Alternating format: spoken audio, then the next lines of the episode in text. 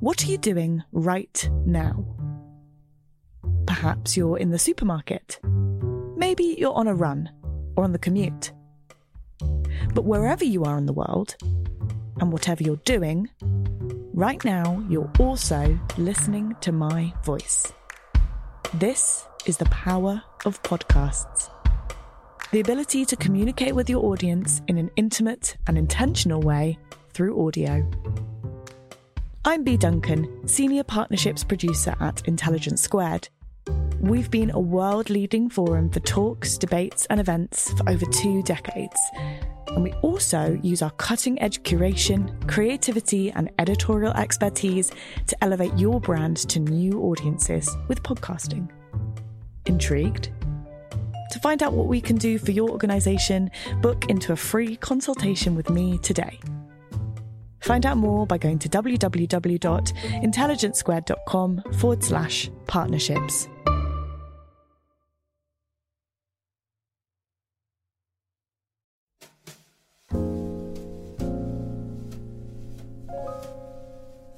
Welcome to How I Found My Voice with me, Samira Ahmed.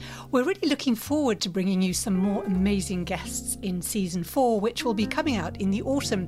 Today, we're going to give you a sneak preview of one of our upcoming episodes, which is a double feature with two guests. We have the actor David Schwimmer, best known for his role as Ross in the hit sitcom Friends, and the comedian and writer Nick Mohammed. Here's a taster of what's to come. But it's no secret that you originally turned down the part of Ross Geller. And I wonder what was your thinking? How did you feel about the world of sitcoms, thinking that it's four years from Upton Sinclair's The Jungle and your own theatre company to the start of Friends? Yeah, uh, well, I had been lucky enough to be, be cast in my first regular series role, which is a big deal for a young actor, a year before Friends, right? It, it was a show with um, this incredible actor, Henry Winkler, who I love and adore. And I was playing his son in this sitcom. Uh, Gina's been teaching me vegetarian cooking, and uh, I really enjoy it. It's, uh, it's utilitarian in a, uh, in a Thoreauian sense. What was that word? You know, uh, Thoreauian, uh, of or about Thoreau used in a sentence, uh, you Thoreauian like a girl. but the show was not good, and although he was terrific and everyone on there was lovely, but more importantly, the the writers did not embrace my ideas. Um, they didn't make me feel like my ideas were welcome. They, I felt, I was basically kind of told just say the line just just do what we say. And and i felt kind of like a prop. And it was you know i guess that experience really turned me off to television because i felt in that time trapped. You know when in those situations you had to sign for five now it's six years. You have to sign six years so they own you. And it does feel like you're you know you're you're owned by the network or you know whoever. And I was so relieved when that show was canceled after filming 12 episodes. And luckily, we made 12 episodes, only a few of which were aired, but we made 12. So I got to bank some money and I said, I'm out of here. I moved back to Chicago and I say, I got money in my bank. I'm going back to Chicago and doing theater. Forget TV. I'm not going to sign up for another six, you know, five or six years and risk being in that situation where I was so unhappy and uninspired and un appreciated. That's I was doing theater in Chicago. I was on stage doing a play with my company when, you know, the offer came in to do Friends. Can I ask about the difference then? Because when you came to work with Nick on intelligence, you know, you brought obviously the knowledge having been in that and having been on one of the biggest sitcoms in history. But people often talk in Britain, and Nick, you'll know this, that, oh, in America, it's so much better. They have big teams of writers, they have 26 episodes, whereas in Britain, you're lucky to get six, and all the weight is on that one person who's writing it, who might, like in your case, also be, be starring in it. And I just wonder what your experiences are of the cultural differences, having, in your case, David worked obviously on both sides, but Nick, having watched the American experience, but lived the British one. It's funny because I, I think that even you know back back then there were plenty of British shows which were hugely enjoyed in the States, and likewise, plenty of shows in the States that were enjoyed here, you know, notably Friends, of course. Only now am I really kind of opening my eyes to to the differences in terms of the process. You know, the writers' room thing is a big thing in the states, and, and less so over here. It, interestingly, it's it's definitely kind of catching on here, and I, I think certainly with the you know the the birth of more and more streaming platforms, there are so many more opportunities for content that you know writers' rooms are, are sometimes the only way that those shows can can can be created because you know there isn't a sort of a single writer who can then just sort of just go away and relatively quickly write 12 hours of television, you know, in, in two months or whatever. So the processes are, are, are, are different. I've, I've never experienced the writer's room process myself. I've written with Julia Davis before, which is it's you know a specific writing relationship and a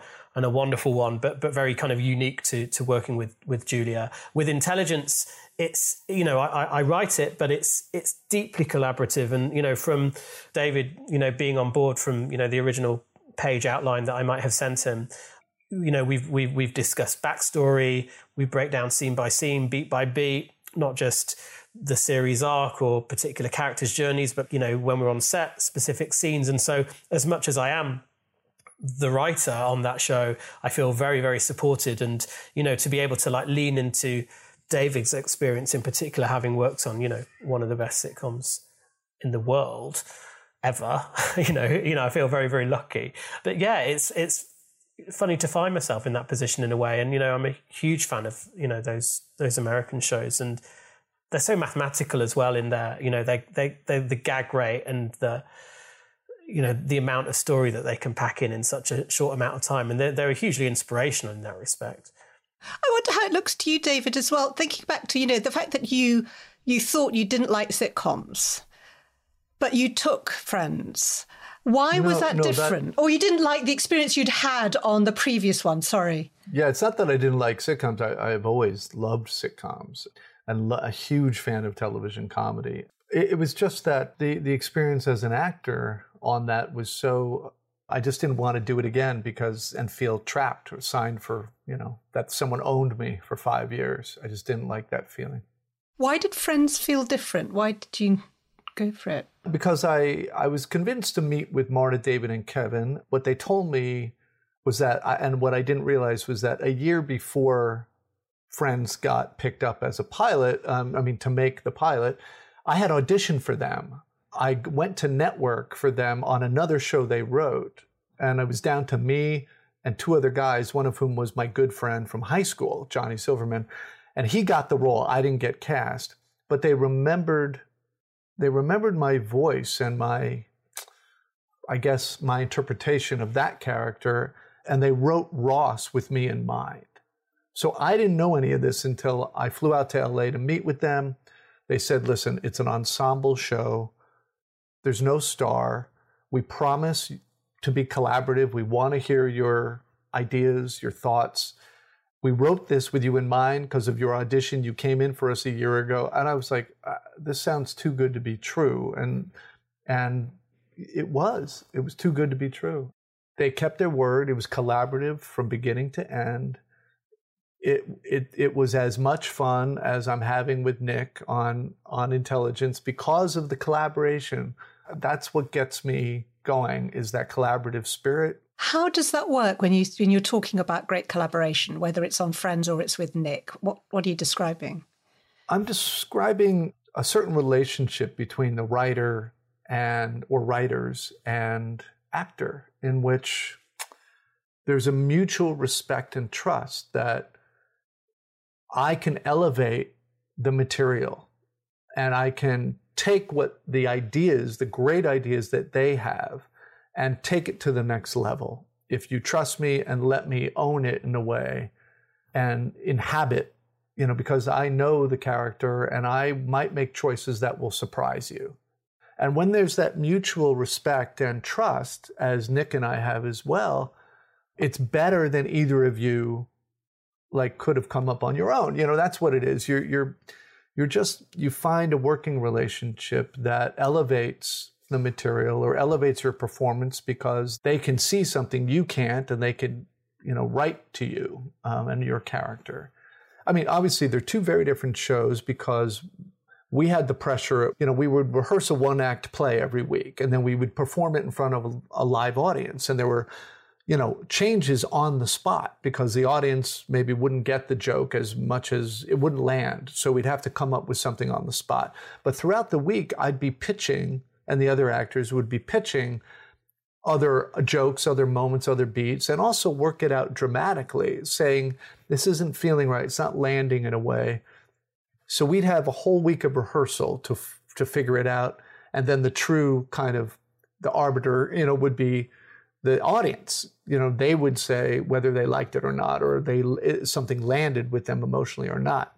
With Nick, with Nick and I, it's the same spirit of real collaboration, but we don't have the luxury of an audience. We have to be the arbiters, as, along with our wonderful producers and director, Matt, to really figure out and trust that that this works, that it's funny, that it, you know, in some cases it's not too offensive, but we also have the luxury of doing multiple takes and alternate takes. Um, so we can decide certain things we could decide in the edit. Uh, can I ask, Nick, how did you two first come to know each other? Because you mentioned sending that one page sort of spec to David. So how did you first come to know you could send him that? You know, how far back does it go with you? Uh, 20, I think around 2015 or 2016. So I, uh, Julia Davis and I had written a pilot about morning television for Channel 4, which David had, had not by chance, but it was sort of through Sony Studios, who were maybe going to finance a show if we got picked up for a series. David had seen it as a result of that, and and I remember the producer telling me, "Oh, David Schwimmer's going to call because he he really liked the show and he just wants to talk talk to you about it." And and yeah, that was kind of an incredible moment. And then David came over and did some workshops, sort of some improv workshops with Julia and I. I think David and Julia had had met before, or collaborated on something um, prior to then, and um, we just all had you know a real great time. That that show never you know, never never went to series. But but David and I had stayed in touch, and I remember David saying, "Listen, if you you know if, if there's ever an, an, idea you have that you know could justify an American kind of coming over and you know it, it not feeling sort of shoehorned in that kind of way, you know, do let me know." And you know, we we just kind of got on so well, and we particularly enjoyed in improv playing with the kind of status dynamic of David being this quite alpha, brash American, and me being this quite, you know, diminutive, shy British guy. That really sort of formed the basis of the Jerry Joseph relationship that that, that is intelligence. Sorry.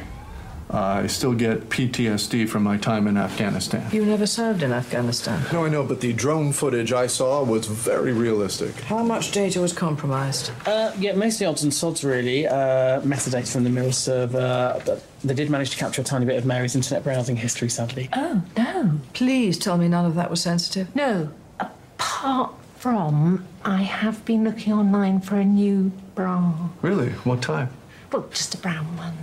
Yeah, baby. So I had a script commission from Expectation who produced the show. So I, I wrote a kind of page outline of, of the idea and I sent it to David just directly because I, you know, I had David's email and he was like, yeah, yeah, when we're doing it. And I was like, oh, well, we've got to get a full commission. we've got to get a commission first. Um, but yeah, and, and, and Sky kind of came in and, you know, it's sort of a double-edged sword in a way because they commissioned a, a, series and you know this was the first series that I was going to write on my own. And you know in some respects I kind of wish we had a, a, pilot because you know you get to try out you know different you know different things and work out what relationships are going to work well and so on. But I'm so super proud of that first series you know I, I think it, it, was so much fun as well to, to do. And we have such a, a brilliant ensemble Jane Stanness, Sylvester Lutouzel, Eliot Salt. You know, I could well, Sylvester Lutouzel's a great Shakespearean stage actress. I mean, I went to see her as a student, so I was delighted yeah. to see that. You know, as a cast, it's really interesting selection. Yeah, yeah. they're all they're all yeah. fantastic, really. Yeah, they're just incredible. But but this this next season, season two, I honestly couldn't be more proud of because I feel like we've absolutely you know found our groove in terms of the way we collaborate, the the sort of I guess that sort of shorthand that maybe David was sort of expressing that you kind of end up having in a in a company that was obviously there from the off because we'd all filmed the first series together already, and it was it was super fun. I've really enjoyed the episodes of series two that I've watched so far as well. Oh, and I think it's interesting, as you say, the character that you play, David, you know, the kind of American brash sort of NSA guy, it sort of brings a bit of the shadow of the idea of um, you know, someone who's come from something big in America, whether that's literally a sitcom or it's, you know, literally an intelligence agency. It sort of plays with all those ideas about an American in a British comedy, doesn't it? It does. It does. And the American arrogance. I mean, um, which uh, which exists, you know, the the idea that, you know, so so many folks in America, you know, are like America first without ever having been out of the country. you know, a kind of, at least my character represents a kind of American patriotic ignorance and uh, naivete. So.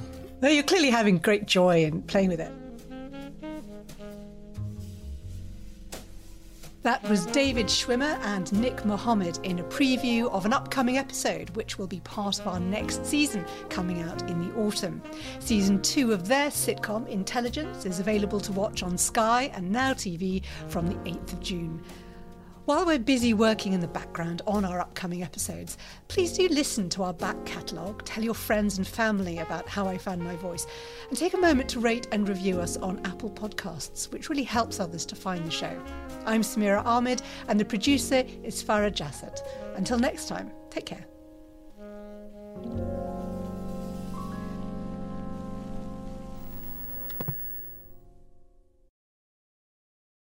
What are you doing right now? Perhaps you're in the supermarket. Maybe you're on a run or on the commute. But wherever you are in the world, and whatever you're doing, right now you're also listening to my voice. This is the power of podcasts. The ability to communicate with your audience in an intimate and intentional way through audio. I'm Bea Duncan, Senior Partnerships Producer at Intelligence Squared. We've been a world leading forum for talks, debates, and events for over two decades. And we also use our cutting edge curation, creativity, and editorial expertise to elevate your brand to new audiences with podcasting. Intrigued? To find out what we can do for your organisation, book into a free consultation with me today. Find out more by going to www.intelligencesquared.com forward slash partnerships.